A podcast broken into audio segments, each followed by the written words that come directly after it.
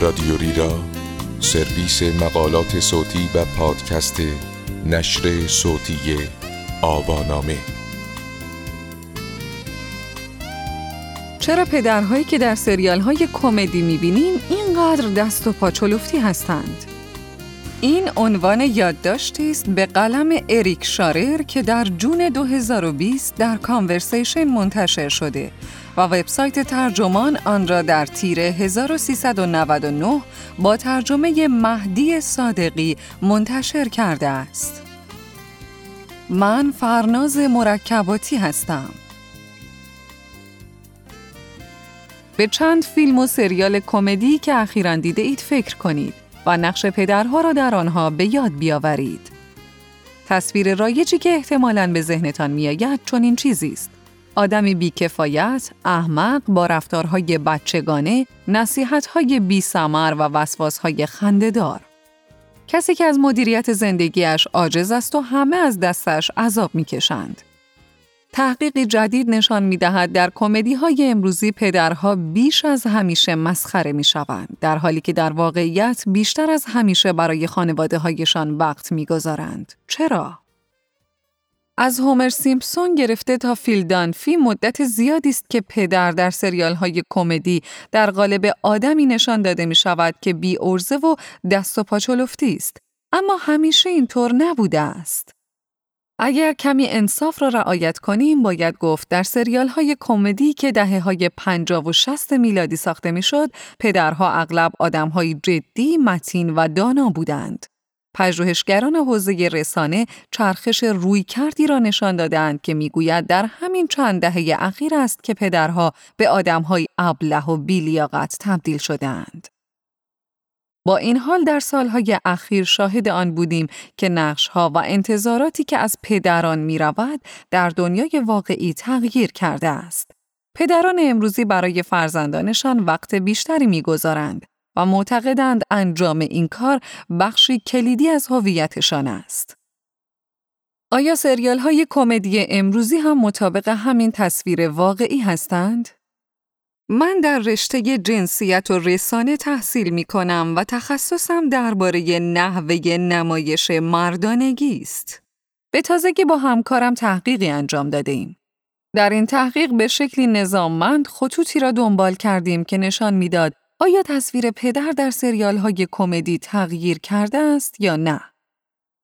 چرا شخصیت های سریال های کمدی مهم هستند؟ برنامه های تخیلی می توانند دیدگاه ما درباره خودمان و دیگران را شکل دهند. از آنجا که سریال های کمدی می باید مورد پسند طیف انبوهی از مخاطبان قرار بگیرند، معمولا در آنها از های دم دستی استفاده می شود که اساس کلیشه های رایجند. تنظامیزی سریال های کمدی اغلب ناشی از هنجارها و انتظارات ثابتی است که با جنسیت، هویت جنسی و طبقه مرتبط هستند. چه شیوهی باشد که با آن مردانگی یک همجنسخواه نمایش داده می شود مثلا در سریال ویل و گریس و چه شیوهی که در آن طبقه کارگر نشان داده می شود مثلا در سریال روزان در کلیشه هایی که سریال های کمدی از پدران به نمایش می‌کشند چون این به نظر می رسد که گویی مردان به طور ذاتی مناسب فرزندداری نیستند.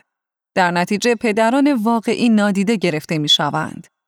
همچنین در خانواده هایی که پدر و مادر هر دو حضور دارند، این ایده را تقویت می کند که مادران باید سهم بیشتری در فرزند پروری بر عهده بگیرند. علاقه اولیه‌ام به تصویر پدر در سریال های کمدی زمانی برانگیخته شد که نقش تیم آلن در سریال Home Improvement را تماشا کردم. این سریال در دهه 90 میلادی به نمایش گذاشته شد و در آن تیم آلن نقش تیم تیلور مرد ابزار به دست را بر عهده داشت. در این سریال تیم آدمی ابله نمایش داده می شود که رفتارهایش بچگانه است. در مقابل همسرش جیل زنی است که همیشه سعی می کند با اخم و های من کننده تذکرهای نیشدار و مقادیر فراوانی صبر ایوب او را به راه راست برگرداند. این الگو مطابق اظهار نظری است که متراش منتقد تلویزیون تیوی گاید بیان کرده است.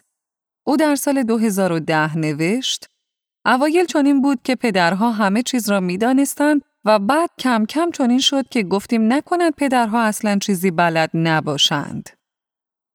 اولین تحقیق کمی هم در زمینه بازنمایی پدر در سریال های کمدی را در سال 2001 منتشر کردم. این تحقیق بر جوک های متمرکز بود که حول پدرها ساخته می شد.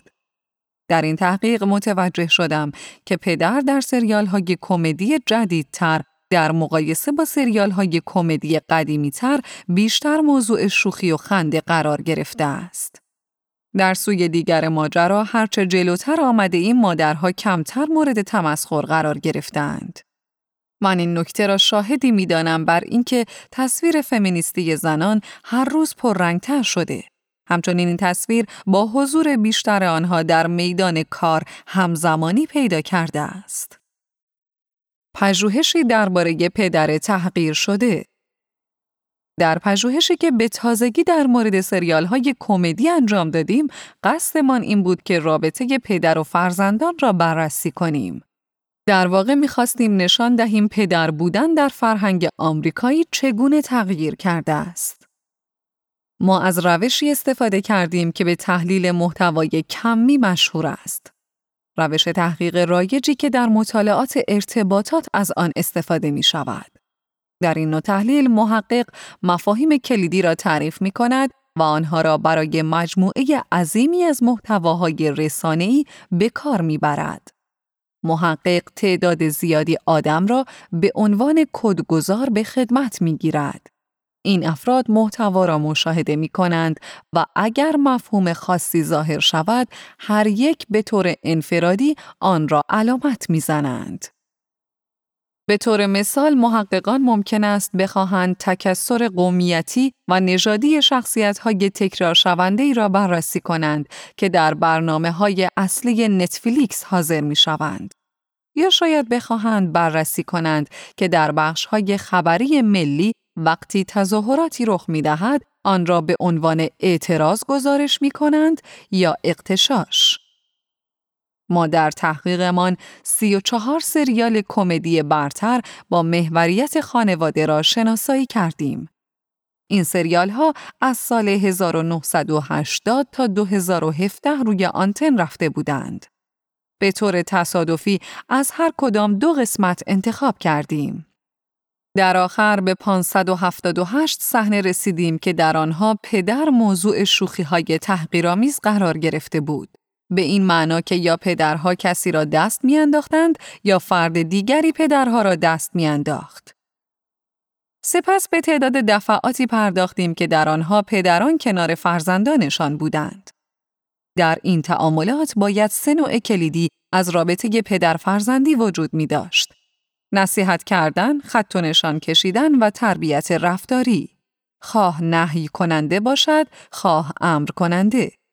در اینجا قصدمان این بود که بفهمیم آیا این سنخ تعامل باعث می شود که پدران موجوداتی ابله و خندهدار به نظر برسند یا نه؟ مثلا پدرانی که در تصمیم گیری ضعیف جلوه می کنند یا بیلیاقتند و کودکانه رفتار می کنند. به نحو شگفت انگیزی مشاهده کردیم که در سریال های کمدی اخیر پدران کمتر در مقام سرپرست ظاهر شدند. همچنین در سریال های کمدی که از سال 2000 تا 2010 ساخته شدند، آنجایی که پدرها در مقام سرپرست بودند، در 50 درصد موارد آدمهای ابله و خندهدار نمایش داده شدند. این در حالی است که این عدد در سریال های کمدی دهه 90 میلادی 31 درصد و در سریال های کمدی دهه 80 میلادی 18 درصد بوده است.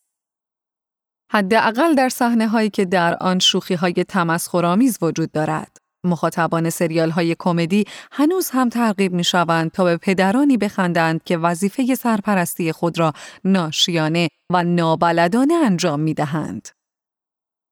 تزریق حس خودکمبینی اینکه رسانه های سرگرم کننده چقدر واقعیت را درست باستاب می دهند یا آن را دستکاری می کنند سوالی است که همیشه در رشته ارتباطات و مطالعات رسانه مطرح بوده است.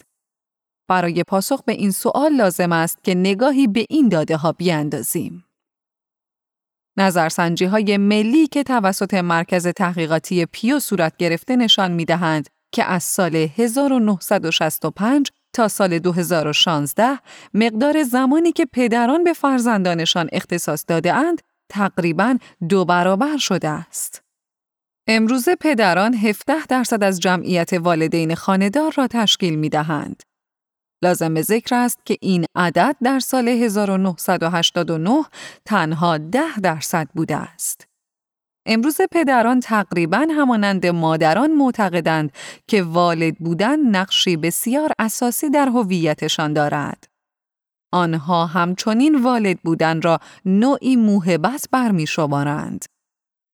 با این حال شواهدی در میان داده های پیو وجود دارد که نشان می دهد این تغییرات چالش هایی را نیز ایجاد کرده است. اکثر پدران احساس می کنند که زمانی کافی برای فرزندانشان اختصاص نمی دهند و دلیل اصلیش را هم اغلب مسئولیت های شغلی ذکر می کنند. تنها 39 درصد پدران احساس می کنند که در پرورش فرزندانشان موفق عمل کردند. احتمال دارد محتوای سریال های کمدی که در آنها پدر آدم ابله و بازنده است این حس خود انتقادی را تقویت کرده باشد. البته در همه سریال های کمدی هم پدران والدین بیلیاقتی نشان داده نمی شوند. نمونه هایی که ما بررسی کرده ایم فقط تا سال 2017 را پوشش می دهند. این در حالی است که وبسایت تیوی گاید در سال 2019 مطلبی منتشر کرد با این عنوان هفت پدری که با آنها نگاهتان به مقوله پدر بودن در سریال های کمدی عوض می شود. در تحقیقی که ما انجام دادیم لحظات مشکل ساز برای والدین اغلب به زمینه کلیتری مرتبط بودند که همان نمایش رابطه عاشقانه مخفی والدین است. به هر صورت از آنجا که تصاویر تلویزیونی هرگز نخواهند توانست گستره و پیچیدگی پدر بودن را به تصویر بکشند حداقل نویسندگان سریال های کمدی این امکان را دارند که بهتر عمل کنند و از استعاره پدر ابله که هر روز بیشتر از مد میافتد فراتر بروند.